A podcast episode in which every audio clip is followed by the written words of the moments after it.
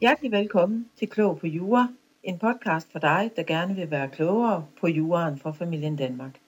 Din vært er advokat Annette Malte Christiansen fra Lex Juris advokatfirma. Du lytter til episode nummer 18. Den her episode den skal handle om forskellen på en arving og en legatar.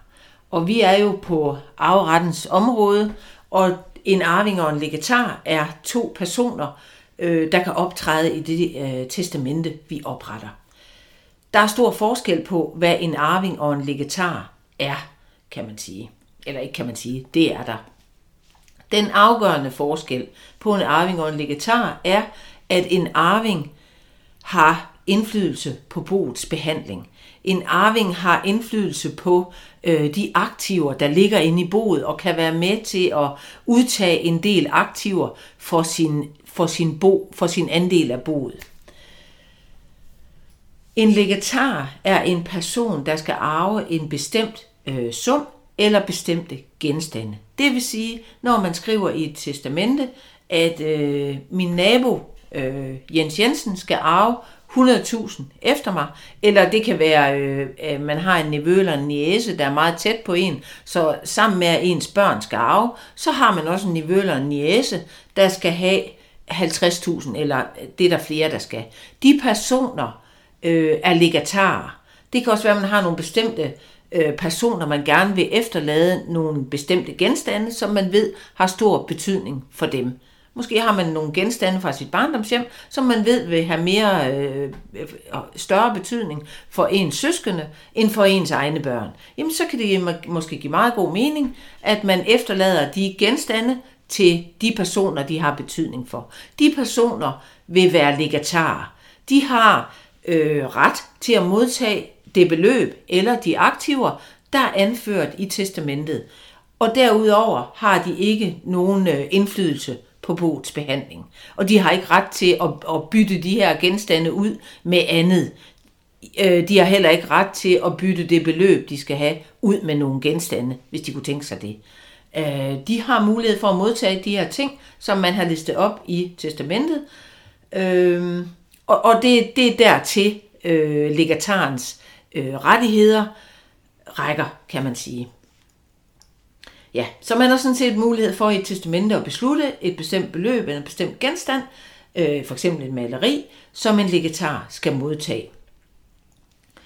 Øh, en arving derimod er en person, der er knyttet til hele boet, og som har øh, som er arving af en brøkdel øh, eller en procentdel øh, af, af, af, af testamentet, var jeg lige ved at sige, af boet. Øh, Øh, og det vil jo typisk være sådan, at man først lister de ting op, som legatarer skal modtage. Det kan være beløb, det kan være genstande, som nævnt.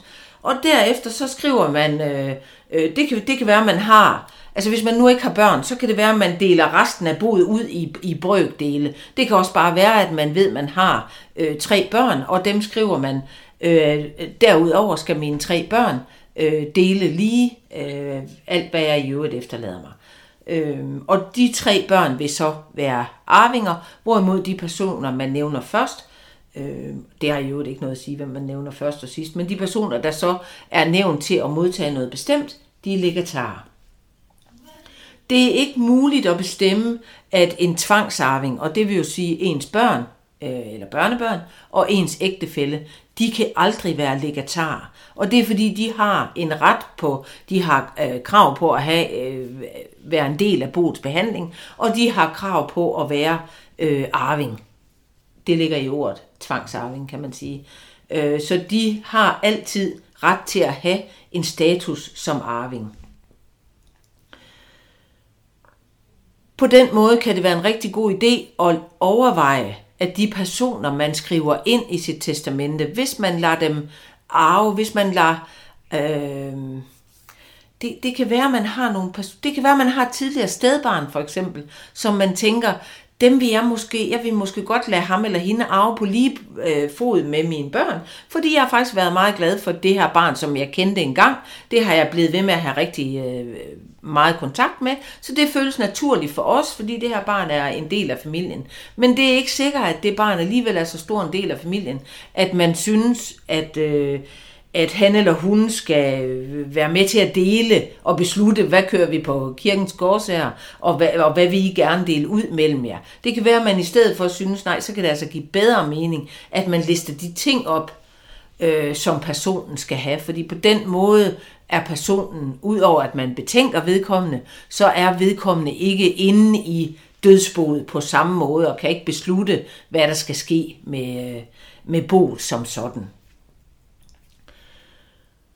Legatarerne, de vil så modtage, øh, øh, ofte skriver man i et testamente, at, øh, at ja, legatarerne, de vil selvfølgelig modtage det beløb, de nu skal have, og tit er det, beslutter man, at det beløb, de skal modtage, det skal udredes fri for afgift, fordi tit vil der jo være en høj afgift, fordi det, kan, det, er, det er jo øh, ikke ens børn. Det ligger jo ligesom i, i, i den i sagens kerne, kan man sige. Det kan ikke være ens børn. Det vil sige, det kan heller ikke være ens ægtefælde. Og det vil jo sige, at der vil være en vis arveafgift på, fordi så ryger man ud over øh, grænserne, hvor øh, arveafgiften den bliver højere. Men tit så beslutter man i et testamente, at øh, øh, øh min nabo Per skal arve 50.000, eller han skal som legatar modtage 50.000, og de skal udredes fri for afgift. Det vil sige, at han skal modtage 50.000 og boet øh, efter mig skal så betale den afgift, der måtte ligge i det. Velvidende, det vil så gå ud over den fordeling, der sker mellem mine børn, men det er jo så, hvad det er. Det er min beslutning. Øh, og tit øh, beslutter man også, hvis jeg har nogle genstande, jeg ønsker at give til bestemte, så øh, skriver man tit også ind i testamentet, at de skal jo udelukkende udredes øh, øh, ved ens øh, øh, til personerne, hvis jeg ejer dem ved min død. Det kan være, at jeg har skilt mig af med dem, eller det kan være, at, jeg, øh, at mit hjem har været brændt ned, så nu har jeg dem ikke længere.